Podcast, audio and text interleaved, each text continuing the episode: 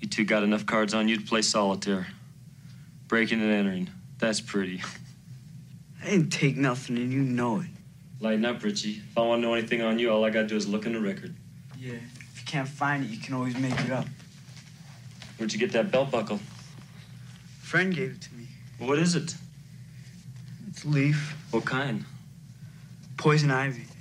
You know, you could really use a break. Why don't you give me a name? You guys got a lot of laws, right?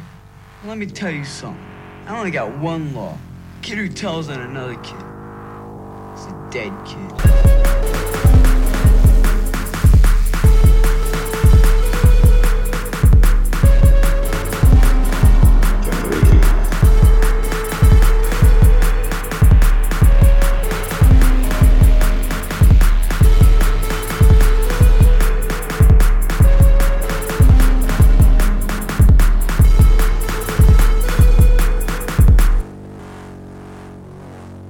Everybody, and welcome to Generation Lost, the show about movies with me, Bryn, and Jeremy Hammond. Yeah, what up, everybody? It's the show where we accidentally, several weeks in advance, constantly pick the exact right movie to watch at a historical moment.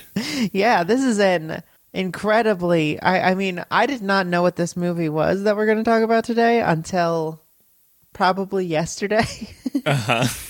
um, I never heard of it. I, I, it's so strange, um, but it is wildly topical.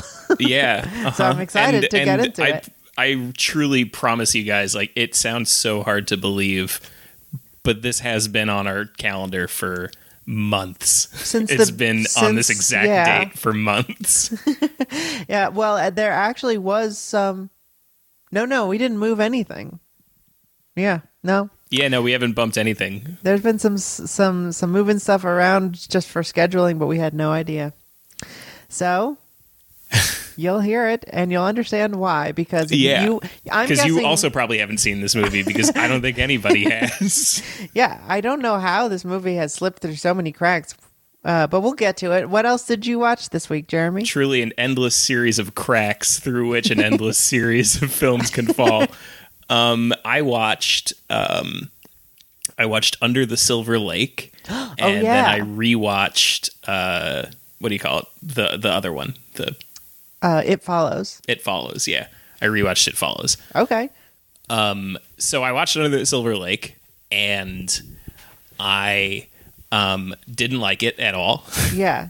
Did you Uh, find it I think it boring? It was extremely boring. It's about an hour too long. Mm-hmm. Um, anything that's charming in it is just repeated entirely too many times, and um, it huge mess. Yeah. Oh wow. One of the things that we talked about when we talked about it follows. I don't remember if we talked about that on the regular or the bonus, but whatever. If folks at home, it follows. It's a movie. It's very good. We both really liked it. Yeah. Um, And and, and that one held up. and that one really holds up yeah. One of the things we talked about though is this kind of like pop sensibility that it has where it's like such a tight 90 minute movie that like explores everything it needs to explore does everything it needs to do and then that's it. That's the movie right? Right. and it's like got an innovative idea. It's like a fun premise. You know it's got something to say. It says it. It's done right and under the silver lake truly could not be a more opposite movie to it follows to the point where like I, if it didn't look exactly the same as it follows i would be so shocked it's the same director Yeah.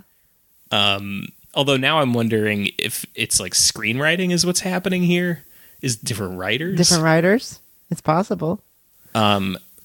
But yeah, wow, what a boring movie. It's so long. It's What like happens in that five hours long.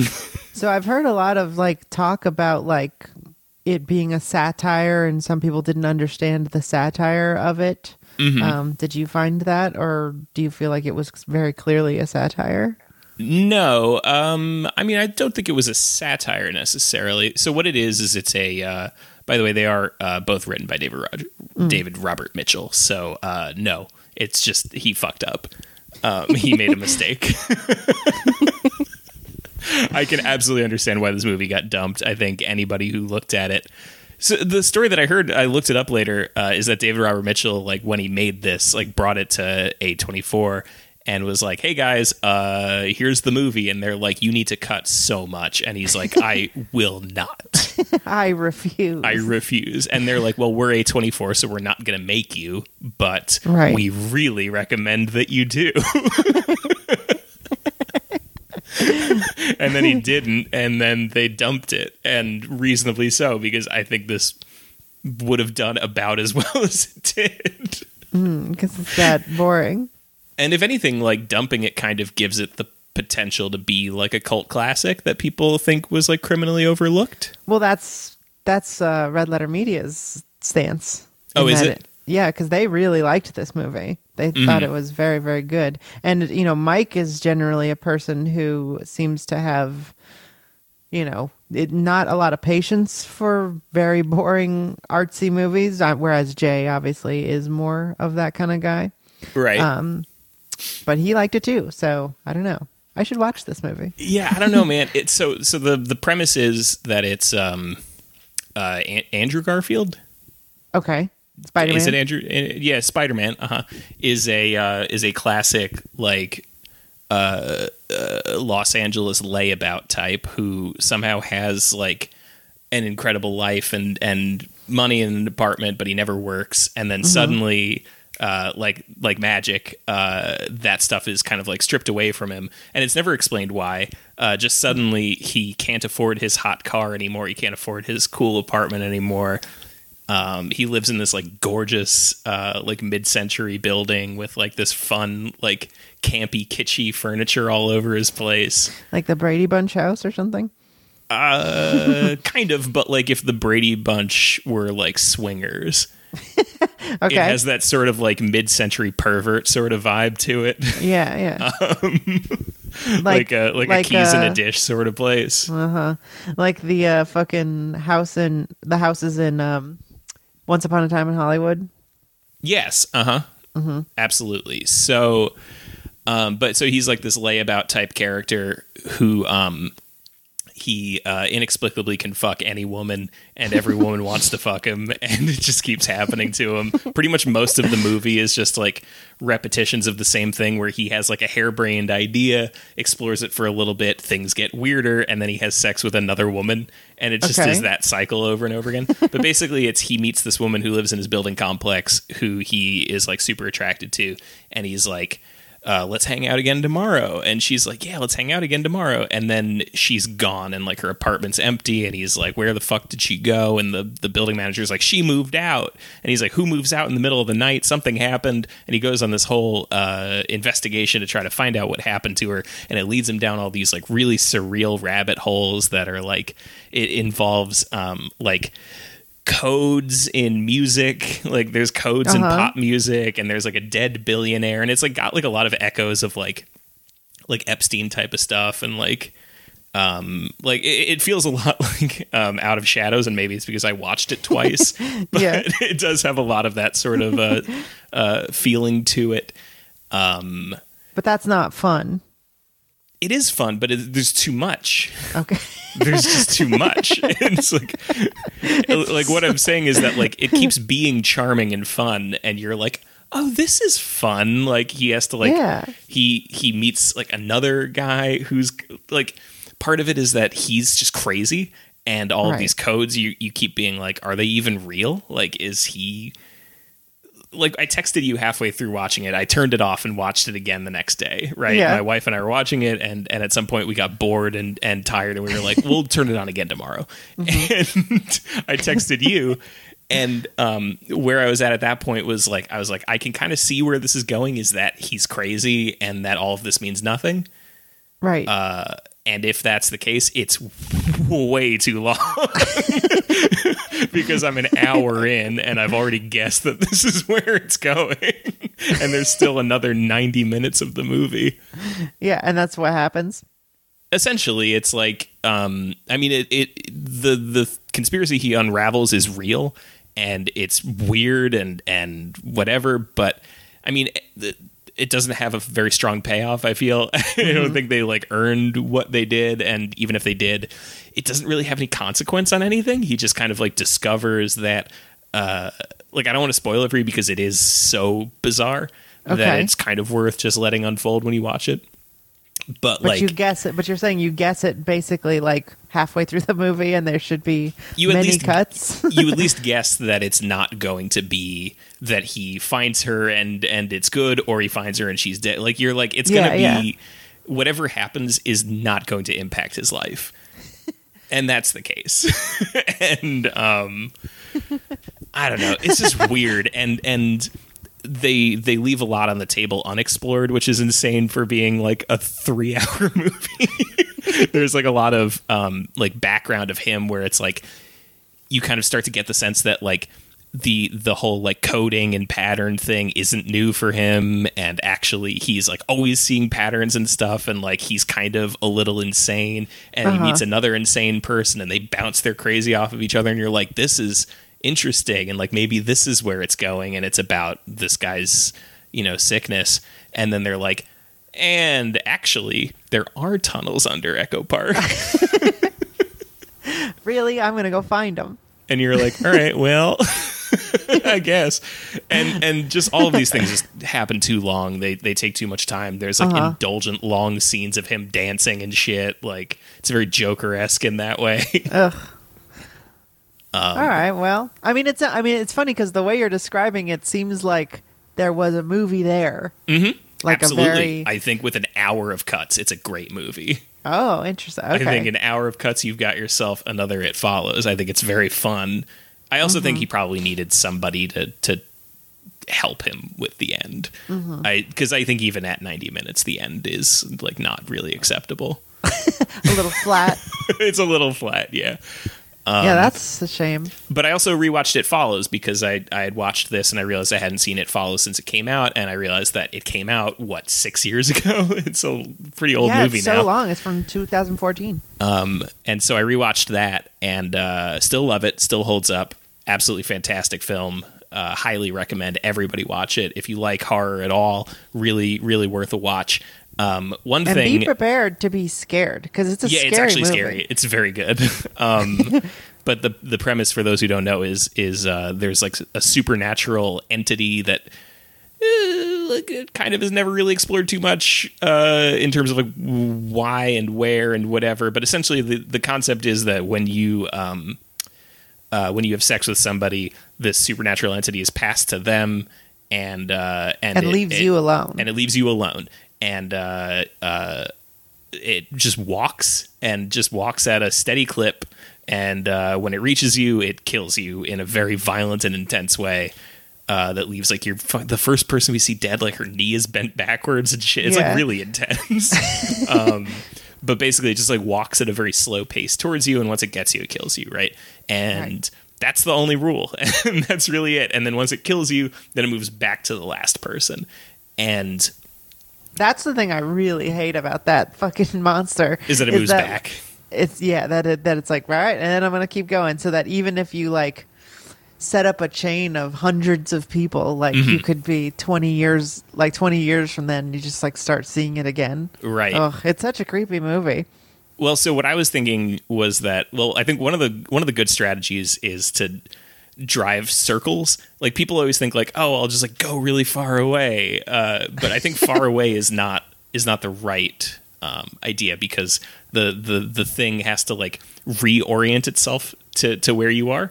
And so I think if you're driving circles, it's constantly resetting itself to walk in a new direction, and you're, it's wasting much more time. Anyway, one thing they don't explore in this, and I'm very interested watching it a second time, is um, is it like a is it religious? Like, is the is the monster religious? Is the monster a religious figure? Is he pious? Yeah, because they very distinct. It's very heterocentric. There's it's Right. it's only if you have like penis and vagina sex, and I'm the, the blowjobs don't count. Do they say that? Well, so that's the thing is is you don't really know, and that's not explored, and and so I was wondering like, do like what does the monster consider sex? Yeah. How much? Like, nope, that doesn't count. Anal does doesn't have count. to does it have to be to completion? Does it have to be just like like just Uh-huh. an in and out? Does that count? And and because it's like if because the thing is it's it's like if it if a blowjob doesn't count, then that means that like there's nothing lesbians can do to pass it to each other. There's no there's no act that they can do. Right. and, and or cis lesbians, I guess, would be the the right way to think of this. Sure. But in any event, And- the point is, there is meat on the bone. I think they could have explored this idea. Yeah, there is a part of me that wants it follows to be longer, or Uh-huh. like to have some sort of like extra special DVD thing where it's like, what about this? Yeah, where is Andrew Garfield in this? Yeah, you know, I, I- want Andrew Garfield unleashed on this world to be like going through, and, and he's having sex all the time, and so he's constantly having these like moments where he could be like, I wonder if this counts. You know? Yeah. Does this count? I want this. Uh, yeah, I want to see. It's like if you fuck a guy, if you're a guy and you fuck a guy, does it pass to them? yeah. If it, if you, if our two girls, does that count? Uh, do you have to? Does is there? Do you have to finish? Do you have to, like- Does semen have to be involved? Yeah.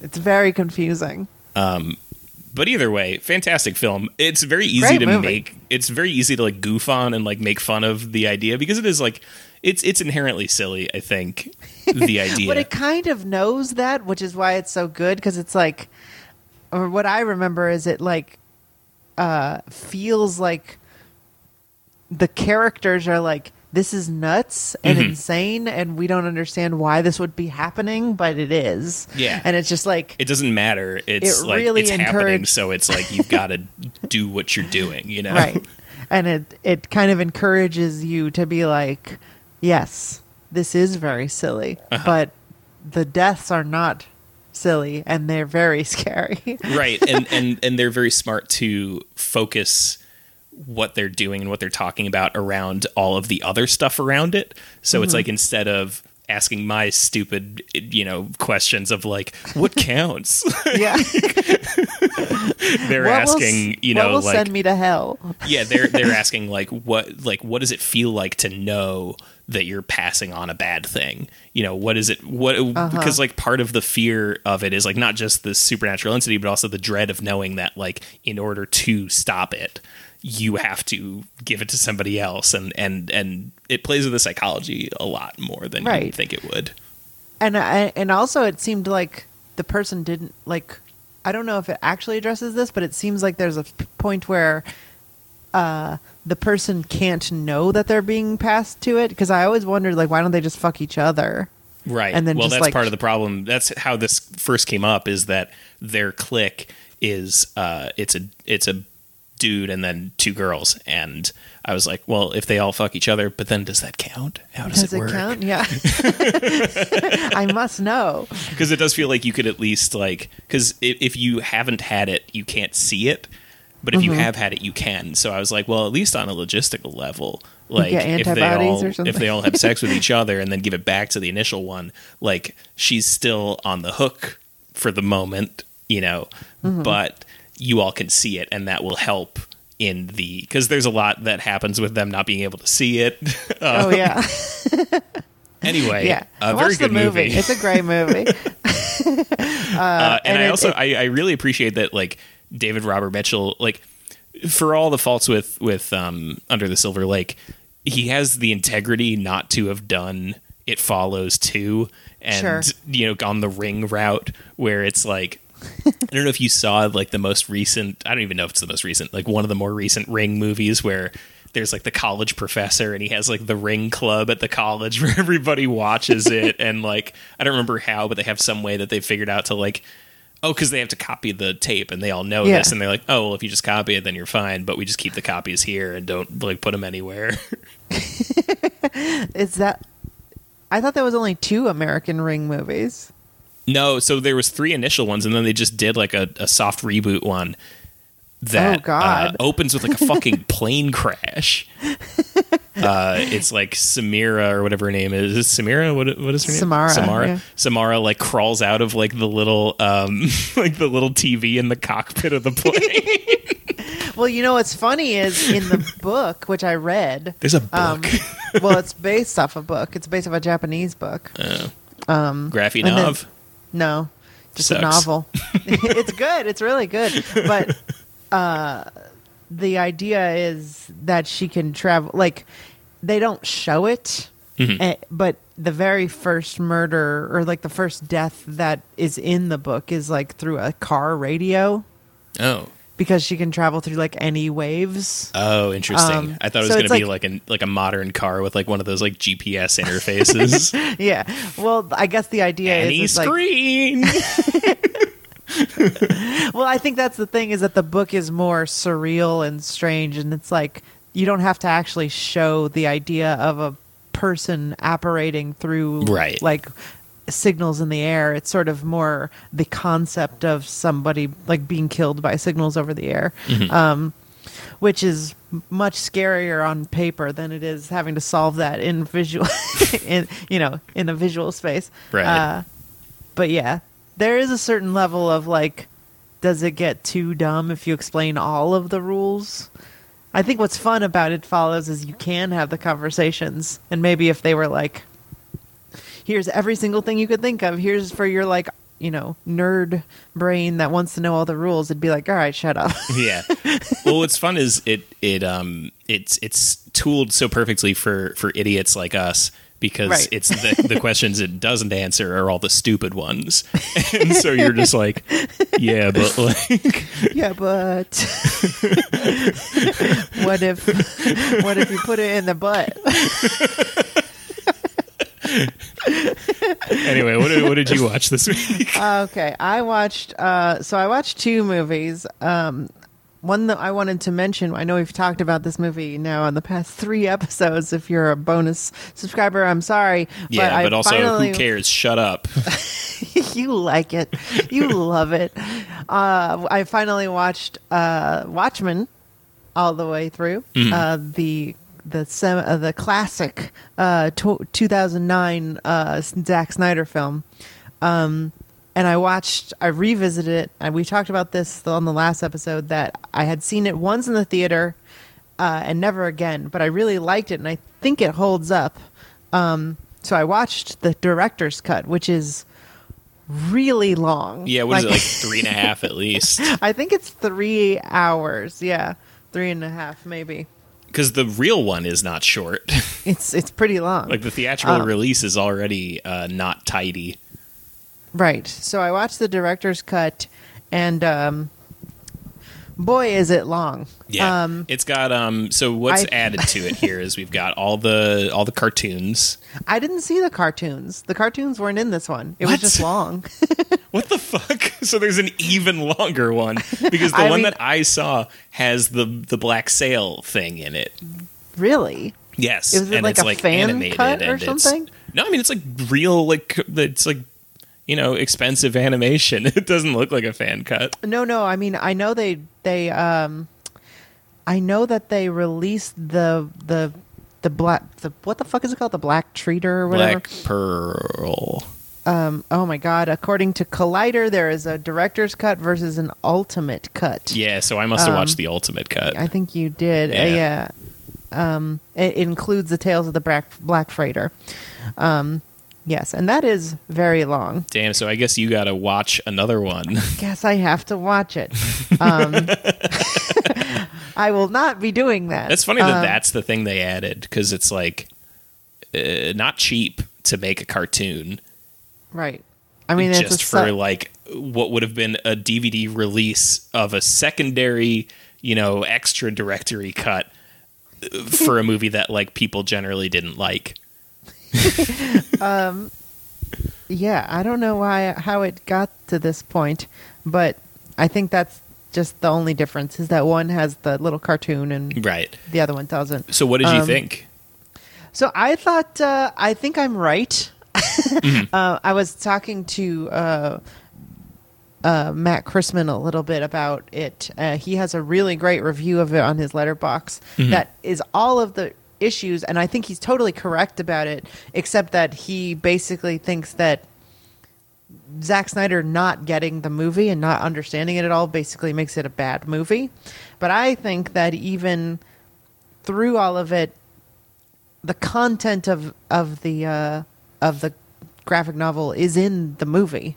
Um, and even if it feels a little weird in places because Yeah. it's like shiny and glossy, I, I thought that you know you were saying uh, some of the fighting like is so violent, um, and it like it wants them to make them look cool or Yeah, whatever. uh-huh. But like the Nite Owl is so stupid Uh-huh. and like he he's uh, he's like a um almost a cartoonishly shitty guy um and i thought the silk spectre has like real like dumb rich lib energy like i thought they actually really got some of those small character things down pretty good Right. um and then the, with the fighting it's like it is very violent and most of that is just because Zack snyder uh Thinks is, it's uh, very cool. yeah he thinks it's incredibly cool um Like Rorschach is so cool in the movie, and he like, and that sucks. I I don't. I mean, he is cool because of like the dumb things that teenage boys thinks are cool. Sure. But like he he definitely is a huge misogynist and Yes. racist from the beginning. But what I mean is, um, like Zack Snyder clearly thinks Rorschach is very cool. Like he he gives Right. like the, the whole prison sequence where he's like with with the whole like oh, I'm locked in here. You're locked in here with me. Yeah, yeah. Yeah, and he like steps up onto the toilet because he's so smart, and he what is he like electrocute the guy or something? Yeah, yeah. yeah, yeah. yeah. Like there's a lot of stuff in there that like you're like It- it's like when people say that like Walter White is not supposed to be looked up to, and you're like he put a fucking machine gun rig in his car, and like that was his big heroic end. He, like he blew in the very first season. He blows up a whole apartment with some crazy mineral. He's a Yeah. fucking superhero, and that's the thing is that there is like the shots of the movie are power fantasy shots. Mm-hmm. Like Zack Snyder does not know how to make things that aren't power fantasies. Um, and I think one thing Matt is really right about is uh, Ozymandias is just really miscast. he does nothing. He's like for being the main villain, he like is barely in the movie. He's barely in the movie, and he like doesn't seem imposing or like. no, although I guess he's not supposed to, right? Well, he's like a billionaire who like is like really charming, I guess. Like everyone likes him and like Sure. likes that he has a bunch of money and he's just like this sort of like blank slate idiot who just like doesn't do anything. But you're Um, supposed to like it's supposed to be a twist that he's the bad guy, right? And the the thing that Right. you're gonna always run into with him is that like you want to make him imposing and intimidating enough that like it like tracks later when Mm-hmm. he's revealed to be the main bad guy. Uh, but you don't want him to be so imposing that like from moment one you're like, well, clearly Ozymandias is is, the bad is guy. the, the bad guy. right. Uh, it, it is a tough. I think it's tough for anybody, and I, and I, but I think that my point that I made still stands. That if someone was smarter and directed this movie, it might still not work. Yeah. Just because it's like, what would be the point of it? Right. Of, of of sort of making this dumb satire where it's just like, look at all these terrible people. Like, I don't want to see it and laugh at them exactly. And I think that giving them humanity still does work. Yeah. Um, I think that the comedian is really good. I think all of that stuff is really funny, even through Zack Snyder's lens. Like, there's a part where the comedian just like opens fire on civilians. Yeah. and the, the Nite Owl is like, "What happened to the American dream?" Yeah, and he's like, "You're looking at it." Yeah, the thing is, they they like put drops on all of these like big um these big lines like that where you're Yeah. like, I don't know if Zack Snyder thinks that's a cool line or not. Yeah. Does he think it's funny or cool? And it's like you, it's you're kind of left up to you as the audience um, to just decide how you think about it. And I think it kind of works. I think Um, it does. Yeah, I think is it like lets them be like emotionally impactful in the way that you interpret them, but it's like I I think your thesis about it is right, which is that I think a dumb director is who you needed for this. And I almost feel Yeah. like he's too smart and you needed someone even dumber. A little dumber. like a little bit dumber like I can't think of who, but you need somebody who is like I mean maybe he's the perfect director because he's right at the he's right at the crossroads of absolute idiot and like aesthetically has something to to say. Like he I feel like- visually he has something that he's trying to do. Right. And I think the only way it could have been a little better is if Christopher Nolan directed it.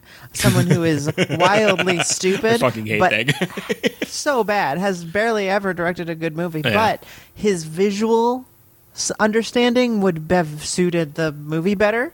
Um, just in certain because it's like. But then again, again, like from a certain perspective, like the Watchmen is supposed to be drawn like like Silver Age comics, Right. Like, so it like why not have a movie that looks like a superhero movie? Do you, know, what I who mean? could have done a job? this is gonna sound so stupid, and I'm like already uh, second guessing this. But Tim Burton, could you imagine Tim Burton's Watchmen? Oh my god! Because he'd put that camp factor in. He would Right. actually like dial up the camp a little bit The to, to let Tim it Burton- feel like a comic, but it would still. But yeah, but he doesn't understand. Like for for being so goth and and so spooky, he like doesn't understand sadness at all. Right. You know what I mean? Like his movies are never like.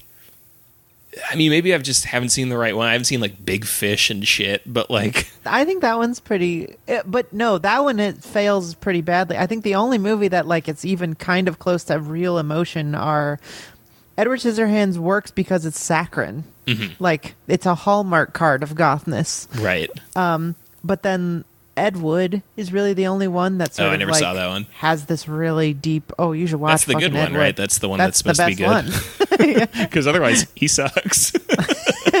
no, he's good. Uh, uh, at least for half of his movies. Um, I think Mars Attacks is good. I actually I love Mars Attacks. Yeah, yeah, that's true. Um, Beetlejuice is great. I think the cartoon's better. Okay, I think they did a better That's job on the cartoon. But yeah, he you're you're. I think you're you've got something there that he doesn't really understand sadness. Yeah. Um, but he's too smart at the same time. I think to like do like he would be like he would cast like someone really shitty. It to would be do, Johnny to Depp. do It would- of course, it to would be do Johnny Nite Depp. Owl? yeah. No, no, no. No, Nite Johnny Owl- Depp would be like um, Ozymandias. no, And he'd be slimy. No, because he's got to be. um He's got to be in every scene. He's got to be in like most of the scenes, and he's got to be. um He's got to be somebody that you could twist a little bit to like put some fun makeup on, and you can't oh, do so that with Doctor Manhattan. Maybe Doctor Manhattan. Yeah, he could be Doctor Manhattan. Sure. Yeah, shaved head Johnny Depp. Uh huh. Who Yeah, else? but- Who else? Helena Bonham Carter obviously is is Silk Spectre. So oh, the old Silk Spectre. I guess. Yeah. Yeah. And then he'd he'd make the young Silk Spectre one of the Fanning girls or whatever. Yeah. Okay. And then my thing who would Nite Owl would be like Steve Buscemi or something. You know Oh, what I mean? Like he'd be he'd be really like this is so upsetting now.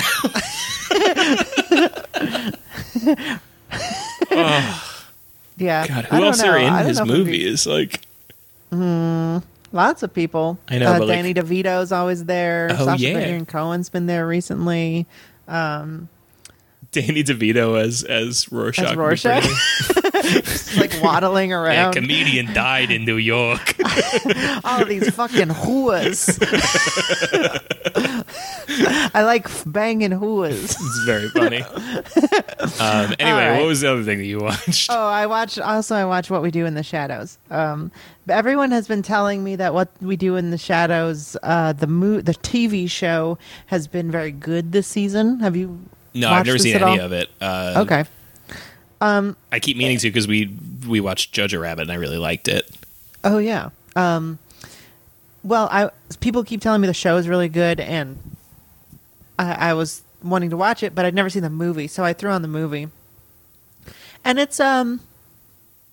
Taika Waititi is in it. He's like one of the main characters, and he's really funny. Like he's he's you know uh, Jermaine from um, Flight of the Conchords is one of the main vampires, and he's really funny. It's pretty. Uh, it's a very like lightly funny comedy. Do you know what I mean? like it's not uh-huh. a laugh out loud. You know, it's no Jackass too. Right. It's It- like a it's like a Wes Anderson. It's like a it's like a slight smile. Occasionally, you'll push air out of your nose. and I mean, uh, you know, in the same way, like Spinal Tap. If you have, you know, the first time you see Spinal Tap, you're not like crying laughing. Oh, really. beg to differ. Beg to differ. I love oh, maybe Spinal I'm wrong. Tap the first time Maybe I I've just it. seen it too many times. I don't. That's the thing is, it's so the- hard to recapture the magic because like Spinal Tap in Mm-hmm. Particular like has been like it, it's such a part of culture now that like every Right. single thing in it, you're like, oh, I know that already. Yeah, I know that already. the smell of glove. Yeah. yeah, but it's funny. So I don't know. I didn't laugh. I wasn't. There was no point where I was like, I don't know if I ever like actually laughed out loud. It was sort of just like, hmm, Yeah. ah, that's cute. Uh, there's one point where the, the the main joke that made me laugh was when they're introducing the characters. Well, he's like, oh, he's an older vampire. He's 500 years old, so he's a little bit backwards on some things. You know, he doesn't have the most up to date morals or whatever. And they just cut to him, and he's like, "We should get slaves."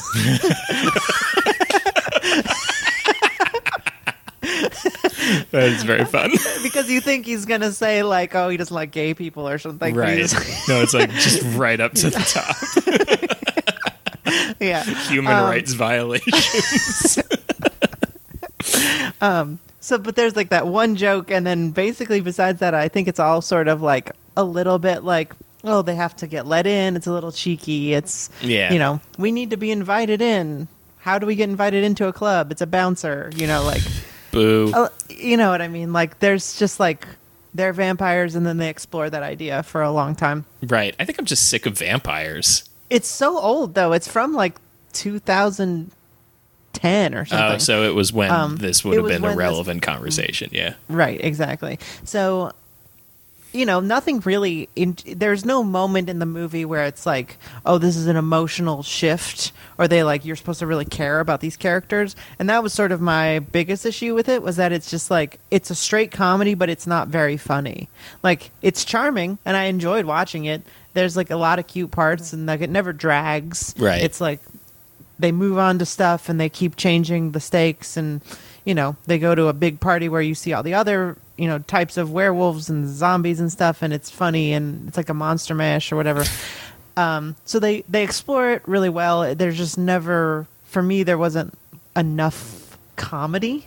Um, and if you're going to do a mildly charming movie that has not huge laughs you should really have like really um, characters that you really really care about and like have some moments of like sadness and success and and you know Right, like a Wes lead me on a right exactly. And it's not really that either. Mm-hmm. it's just like okay they're it's a cute movie and then they they and then it's over. So uh it's fine. It's a fine movie. It's if you want to watch a mockumentary about vampires this is about how you'd expect it would be.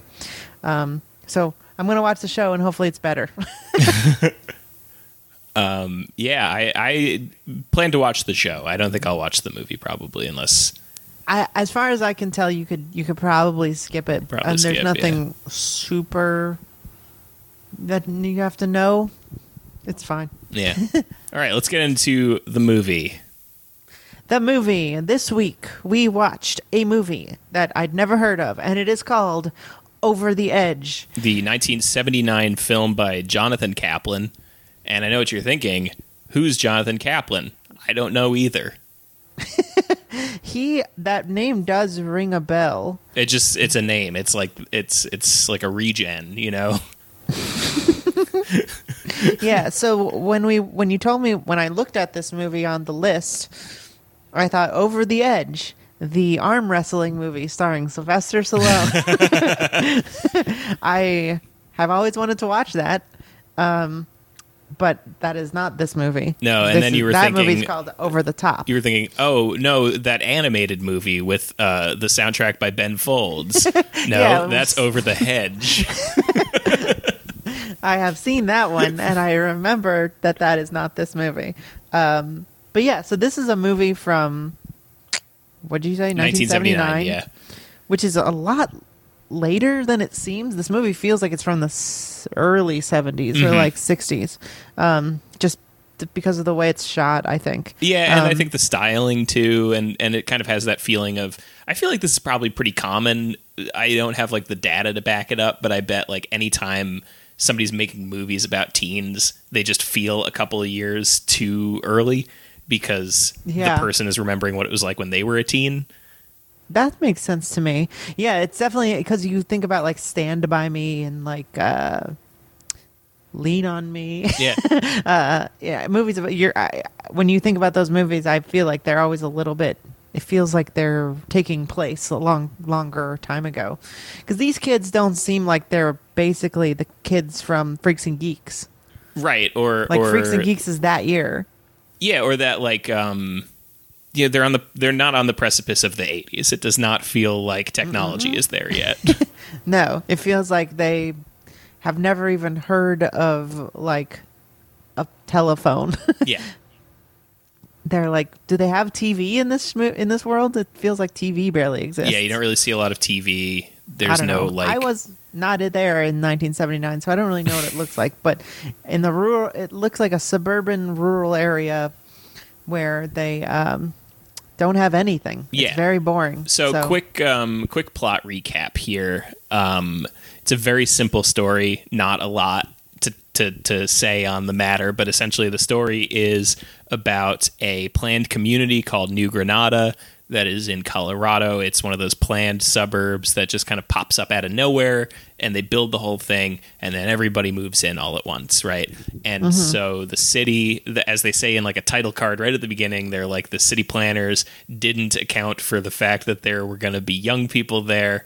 And so they didn't really build anything for the kids. And so all it mm-hmm. is is just like a bunch of houses, and then there's like commercial strips and whatever where like everybody goes to work and like and that's really it. And and and so these kids are just kind of like let loose onto this community in the middle of nowhere with nothing to do. They have a youth center that is seemingly built out of like an old airport like an airplane hangar or something. Like it doesn't look like that was planned. Like it looks like that popped Right. up later. Um it They're looks like, "Oh, very shit, like there's a lot of kids improvised. here. yeah. Maybe the kids made it somehow. yeah, but they have like so many kids. There's a ton of them, and the the rec center is the size of you know like a Brooklyn apartment building maybe, and it has like uh like a a pool table and a ping pong table and that is it. There's nothing else for these kids to do. So they all start just getting into what bored teens get into. So they're like stealing and and doing drugs and uh all sorts of just like you know destructive activities, right? And um, we mostly just follow them and just kind of like what they're doing, what they're getting into, and whatever for most of it. And um, you know, going to parties, being kids, Yeah, trying to fuck each other, trying to fuck get each other, get fucked stuff. up. And then uh, at some point in the movie, um, Matt Dillon, who is one of the main kids, uh, uh, him and the the other kid, um, Carl, uh, who's played by Michael Kramer, who I don't know who the fuck that is. I don't think he's anybody. Um, I don't think anybody in this movie was anybody except Matt Dillon, basically. Matt Dillon was his first movie, so he definitely wasn't anybody. Yeah. But he became somebody. Yeah, but everybody else is like first time actors, people who didn't really do a whole hell of a lot.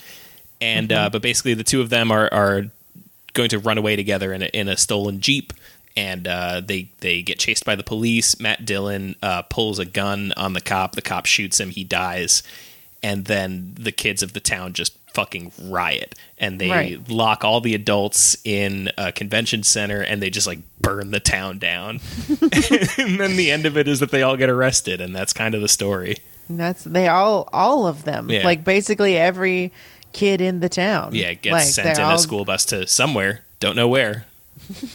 Hopefully juven I mean, I hopefully nowhere bad, but Probably seems like they bad. yeah, seems bad, pretty yeah. bad. Yeah. Um, so, Bryn, you'd never seen this movie. You'd never heard of it. I'd this never movie. heard of it. Uh, never seen it. What'd you think? I found it interesting. Mm-hmm. Um, this movie feels so. At first, it sort of feels like I don't know. It felt a lot like The Outsiders at first. Yeah. Um, Partly because Matt Dillon's in it. partly because Matt Dillon's in it, but mostly just because it's just like kids sort of hanging out Mm-hmm. and like not really much else is happening. Um, but as it got a little darker, it started like before when they first find the gun right. is sort of when the movie sort of takes a turn because yeah, because so they find a gun. Uh, the these girls that uh, that Carl and Richie is Matt Dillon's name. So Carl and Richie Right. are hanging out with these chicks, and they're like, "Hey, by the way, we have a gun that we just found."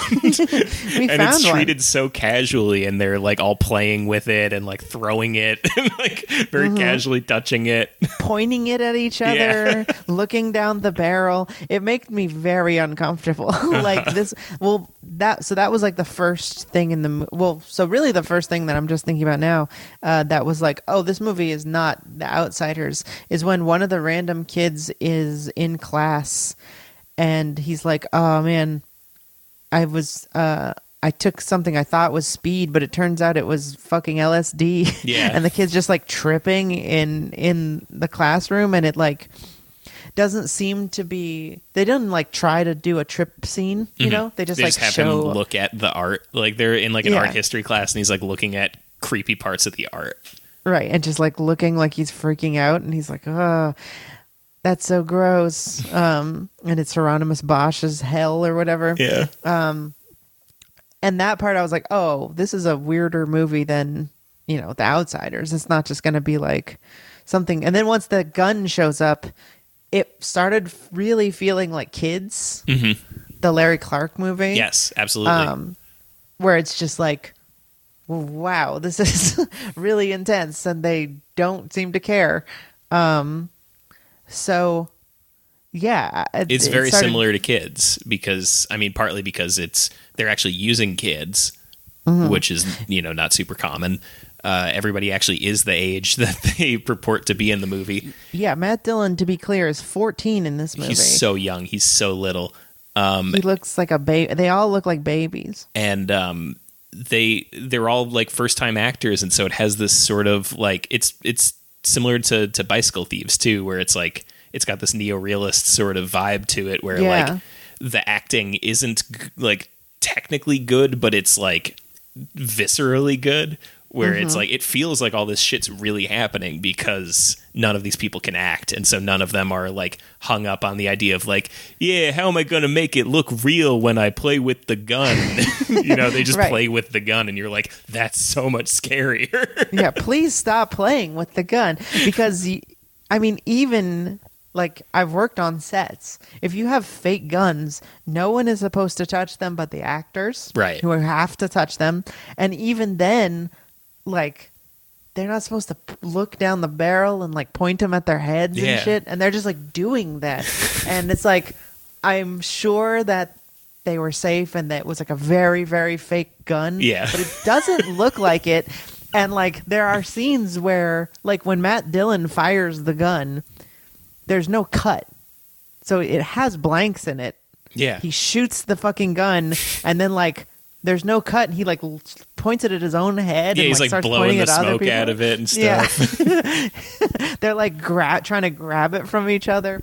So yeah, there's it, it, there's a weird sensation of watching this movie where it's not the most entertaining movie. Mm-hmm. Um, it's a sort of you know you're just watching kids run around and be assholes to each other Right. for a lot of it. Um, but when it is, but it is very realistic feeling, um, in a weird way. Um, so it's it's definitely interesting, and then lots of the f- more interesting stuff that I wasn't expecting was like with the dad.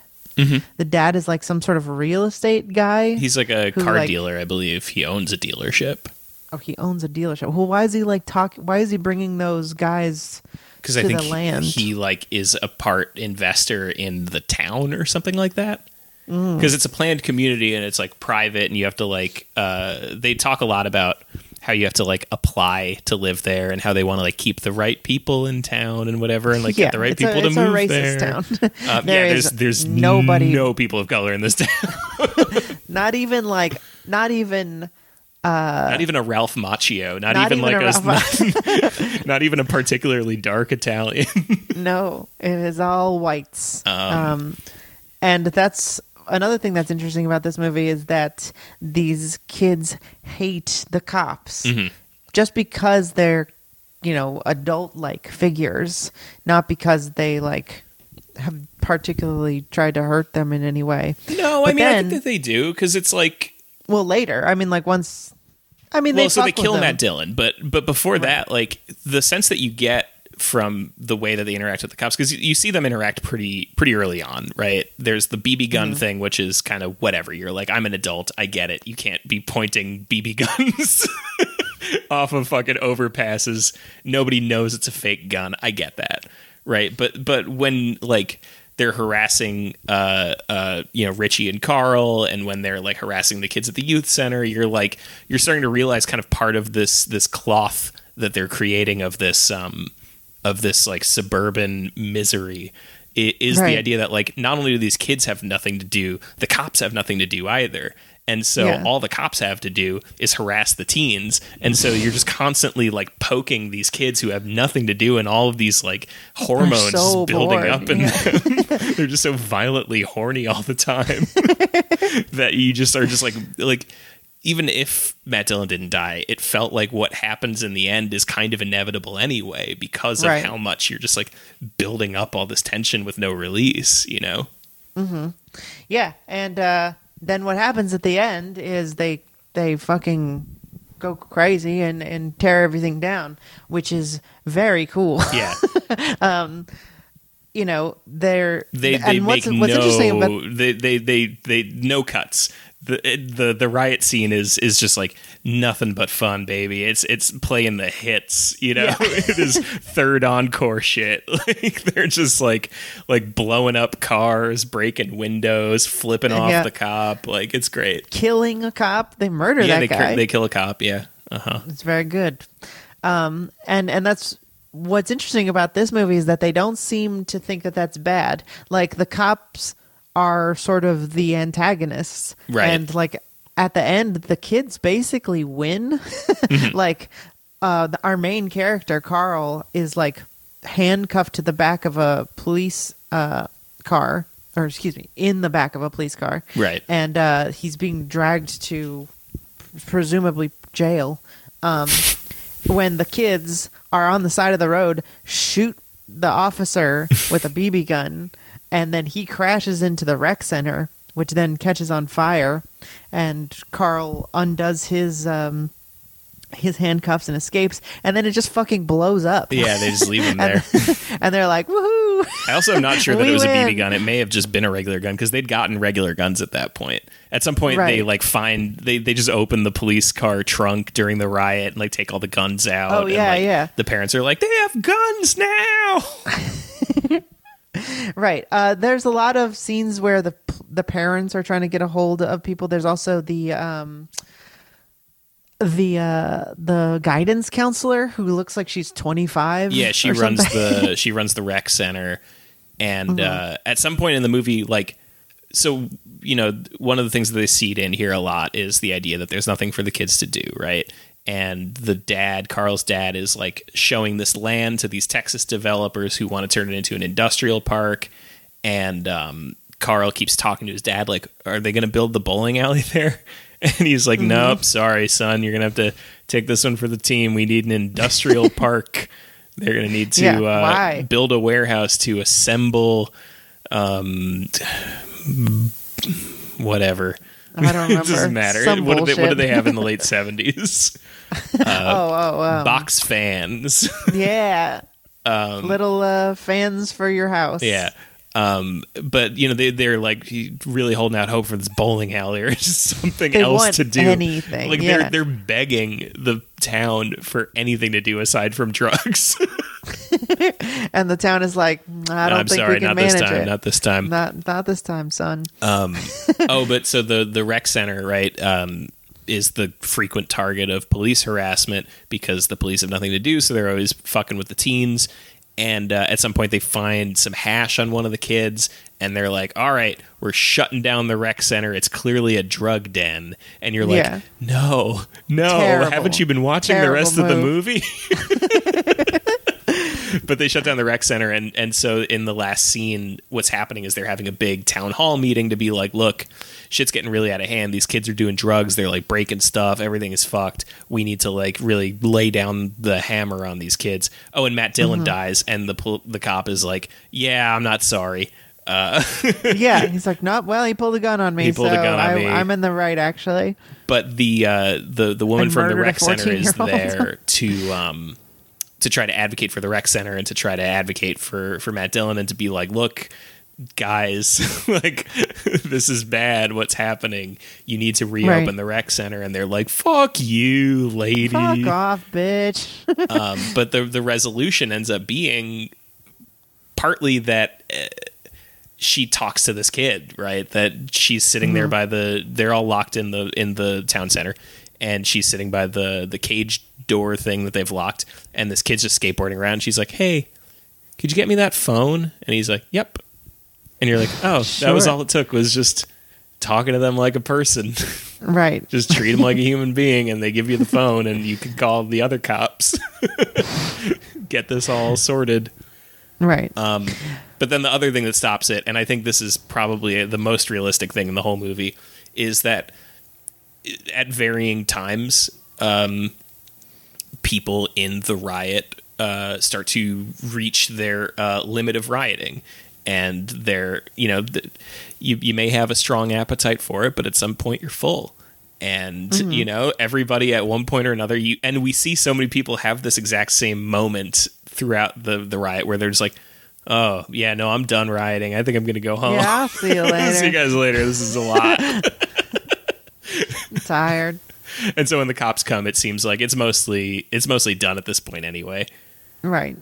Um, We killed a guy. We set the rec center on fire. It's fine. so upon this viewing, I wasn't sure if the director thinks this is cool or not.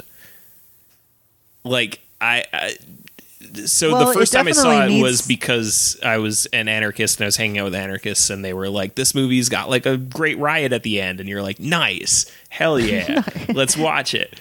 And um, but this time, it's the title card is what kind of really uh, threw me. Is The opening title the card? opening title card? They have this like little stat that they show on the screen where it's just like kids Mm-hmm. are doing vandalism at a higher and higher rate, and then it's like these kids, the you know, the, they're twenty five percent of the the population or whatever. Yeah. Uh, Yeah, it, And it's so part of me is like, is it like, an the- Mm-hmm. exploitation film? Is it like, uh, is it supposed to be like you're supposed to be leaving this being like, holy shit, teenagers are terrifying. I mean, I think that's definitely a part of why the movie is made, Mm-hmm. um, for sure.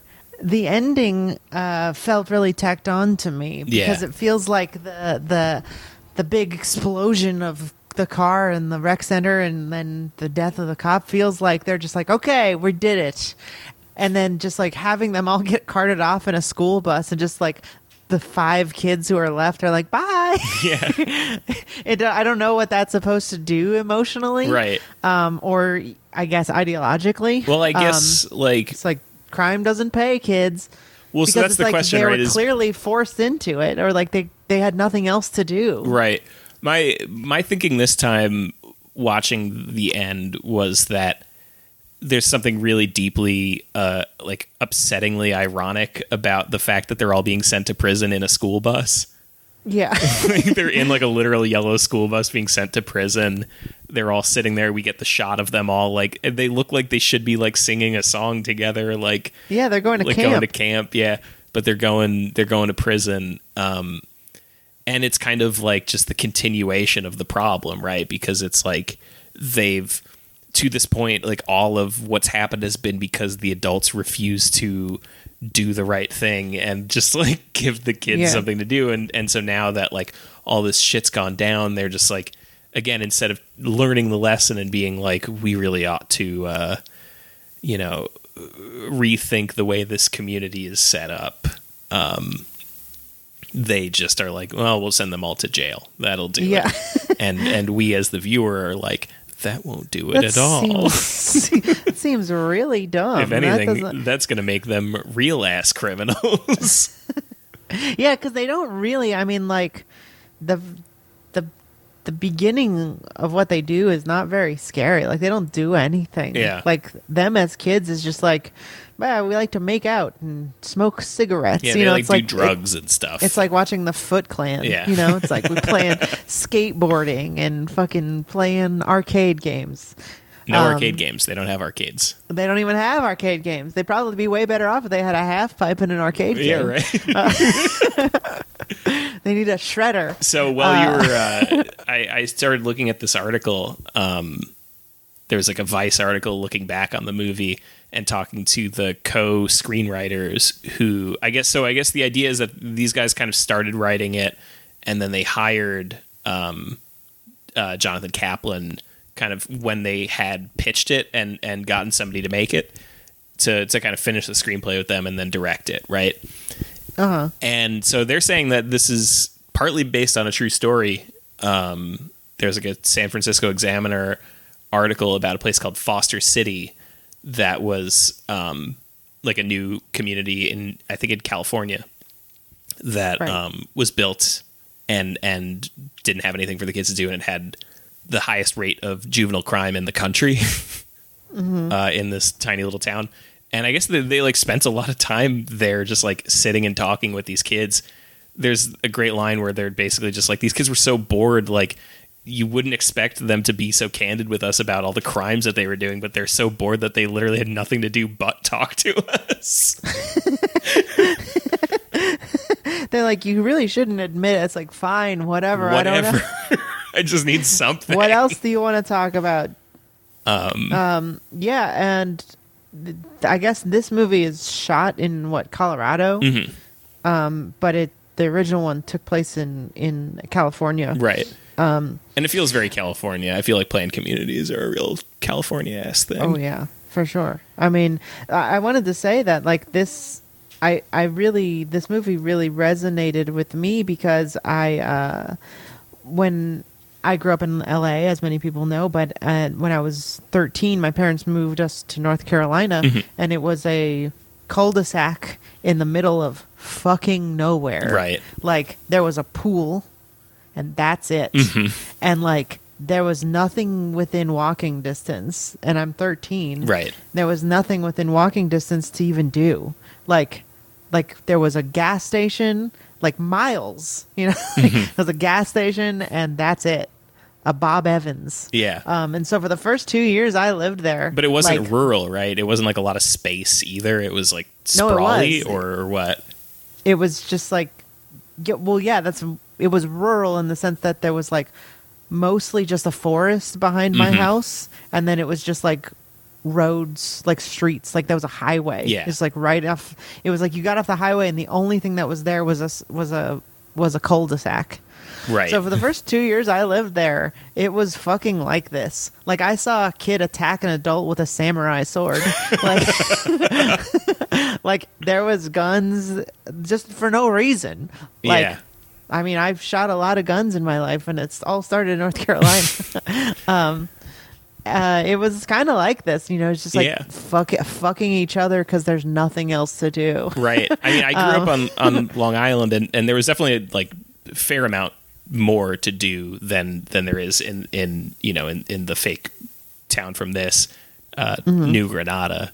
Um, there's definitely like more to do, but it I still felt like that sort of visceral feeling from this of like it, the the like the fucked up like irony of being in a dense place but still not having a lot to do Yeah, because that's kind of what's weird about this and why I asked you if where you lived was rural is like kind of the thing that feels so topsy turvy about New Granada and about this sort of you know planned community type thing is that it is sprawling and densely populated and there's a lot of people but all there is is people you know all there is is houses no matter where you go it's all houses And what's really weird is you never see like a restaurant. Yeah. I like what is what is there for the people to do? Mm-hmm. Like there's what are they doing? Where's the bar? Like are they just like going directly home and you know watching TV and that's all they do? but like they have drive TV I didn't see a TV what the Oh, fuck yeah, is don't even- anybody doing in that town yeah, it's so weird. It's a very bizarre place, and like that's a big problem with like planning a community in under capitalism. Yeah. it's just like, well, why would we need that? They're just workers, and you know, like they didn't think about it. Right. That people would fucking lose their mind just living in prison. Mm-hmm. like that's not different than prison. You know, you, you have more space, but like you have just as little freedom. Um, basically. yeah Um, and and especially if you're a kid. They're just in prison. right Uh, and I, I think we'd be remiss to not mention the fact that right now, as we speak in Minneapolis, like there is a an uprising going on uh, because of the cops murdering somebody. And what's so strange about this movie is that it it makes the idea of policing feel stupid. like I don't, like what is anyone gonna do that requires a police officer with a gun? Right. Like they don't need to be there at all. No. Like and it feels ridiculous to have them there. Like all of the money that's being spent on cops could have just been spent on a bowling alley or Yeah. you know a, a workshop And it you know, feels like- someplace for kids to learn stuff that's cool or something and this is so uniquely perfect for this historical moment right because it's like not Right. only is it about you know a, a, an uprising centered around a killing but then also like with fuel added to the fire based on like this like weird sense of isolation and boredom and like cooped upness and like Right. and and and it feels very much like what's happening right now where like the the the, Yeah. the uprising is being made so much more furious and and righteous by the fact that everybody is like there's nothing going on. I have nothing to do. Yeah how does this even happen? We're not doing anything. yeah that's what's so fucked up about it is you're like how did it even happen? Who's out? Yeah. Like there's why first of all, why was anybody out? But second of all, if they were out, why well how he wasn't doing anything. yeah cop We don't go near him you can't Yeah, social stop. distance and stomp No. on somebody No one has a mask on in this video. It's insane. it's crazy Um, And I mean, you know, I'm not going to shame the protesters for not, you know, being social distance Oh no! in, the middle no, of a protest. uh, uh, I'd like to actually uh, do the opposite and say, keep doing what you're doing. Keep doing it. I really hope you don't get sick. yeah, and I hope you Um, get everything you want and more. Yeah. Whatever it uh, is that you personally should. want. If you're listening, Yes, if you're a listener to this show and you're in Minneapolis, Yeah. I hope you get everything yeah, you, you, on an individual basis. I hope you get every single thing that you want, whatever that is. Mhm. And I hope that you pull what we like to call after seeing this movie a Carl. but your ending doesn't end with the school bus. Yeah, exactly. Yeah, Yeah. So or I if it is that you're going to like a fun sleepaway camp. Yeah, that. Well, you know, you did you read about how the fucking fire depart, the firemen's union was like, we are not putting out fires of things that aren't homes. Huh? Like in in solidarity with the protesters, if it's an auto zone or a police department, you can fuck off. Damn. They just like there's there's video of them just like watching the auto zone burn, That fucking and they're just rules. like high fiving people. when you said, "Did you hear about the firemen's union?" I was about to be like, "Uh, what?" no, it's awesome actually. That's great. Yeah, um, they are just letting that motherfucker burn. Yeah. so, um, all right. So let's let's wrap this up. Would you recommend Over the Edge? Uh, Yeah, I'd I'd recommend it. It's it's a fun time. It's very awkward time in the same way that like kids is quote unquote fun. Like it's an it's an it's a well made movie. It doesn't really there's no slog. Um, there is some. I was a little bit felt a little tedium with the sort of beginning Yeah. ish area of the movie where it's sort of like these kids these like really small children just like being like i want to fuck that girl. Mm-hmm. And like making out. And it's like yeah I, i'm i'm old enough to where that feels uncomfortable to me and like Right. i know there's like adults behind the camera and it feels weird um but mostly there's just a lot of like kids just arguing and it's sort of just like shut up a lot of like bravado. There's like Matt Dillon in particular has like a lot of um really cringy sort of lines and not like cringy because they're like poorly delivered or poorly written or anything. No. They're cringy because it's cringy when a teen says this sort of shit.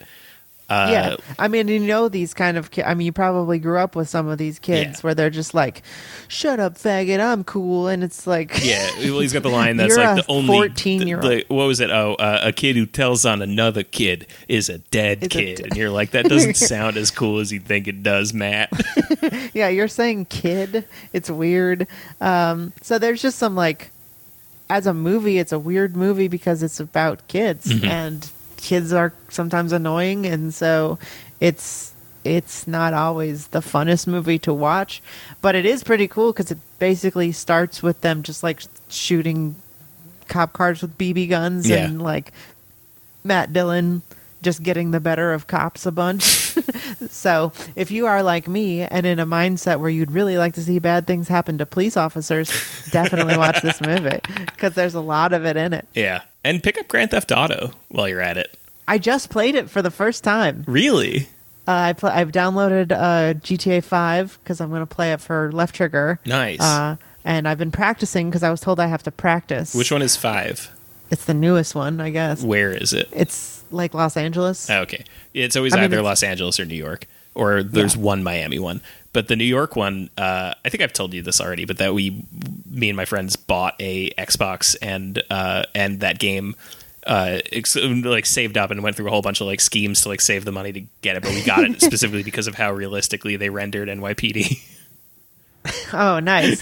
Oh, yeah. The LAPD are very, very well rendered. Yeah. You can just walk up to them and shoot them in the head. That's what I've been doing. yeah, which um, yeah, parody, parody. Uh, in GTA 5. in GTA Five, you can do that, you and can in do that. GTA Five, I recommend it. Yeah. Uh, well, one thing I don't. We shouldn't talk about this video game. Uh, uh, on the bonus. Yeah, we'll talk about, it. it on the bonus. All right. Yeah. Uh, I also recommend this movie. I think it's fantastic. I think you should probably watch it in the next week if you can, Yeah. while this is still the news cycle, because I think it's it's a particularly poignant thing to watch right now. Yeah, hopefully this will be in the news because like LA is having like sympathy protests right now Mm-hmm. and like it's getting pretty intense there and I think New York City might might be on that road too so Maybe next. Uh, and and honestly, like. There's not a lot else in the news. Usually, what happens is like the the 24 hour news cycle just tries to like whip these things through and like talk about it for a day and then move on. Uh, but there's not a lot else No. going on. So Trump- Tr- we can do. Joe Biden sure isn't Trump showing is up anywhere. ban Twitter or something who gives a shit yeah, whatever. uh yes. So no justice no peace. Uh when it's our turn we won't apologize for the terror. And thank you for listening. And thank you for listening to Generation Loss. it has been another week. that was over the edge. We liked it. It was fun. And uh, thank you for listening. We will see you next time. Please follow us uh, at gen Loss pod on twitter. Uh, go to our patreon if you'd like to hear us talk more about these things um, that we are allowed to talk about. Uh, patreon.com slash generation loss and we're going to try and do more streaming of movies on the weekends uh, twitch.tv slash generation loss just follow us on twitter we'll, we'll post about it there when we do it Yeah. um, it's sporadic, um, but we enjoy it when we do it. So hopefully you show up. Uh, other than that, follow me at Kinematography. Follow Jeremy at Jeremy Thunder on Twitter, and we'll see you next time. Bye. Bye.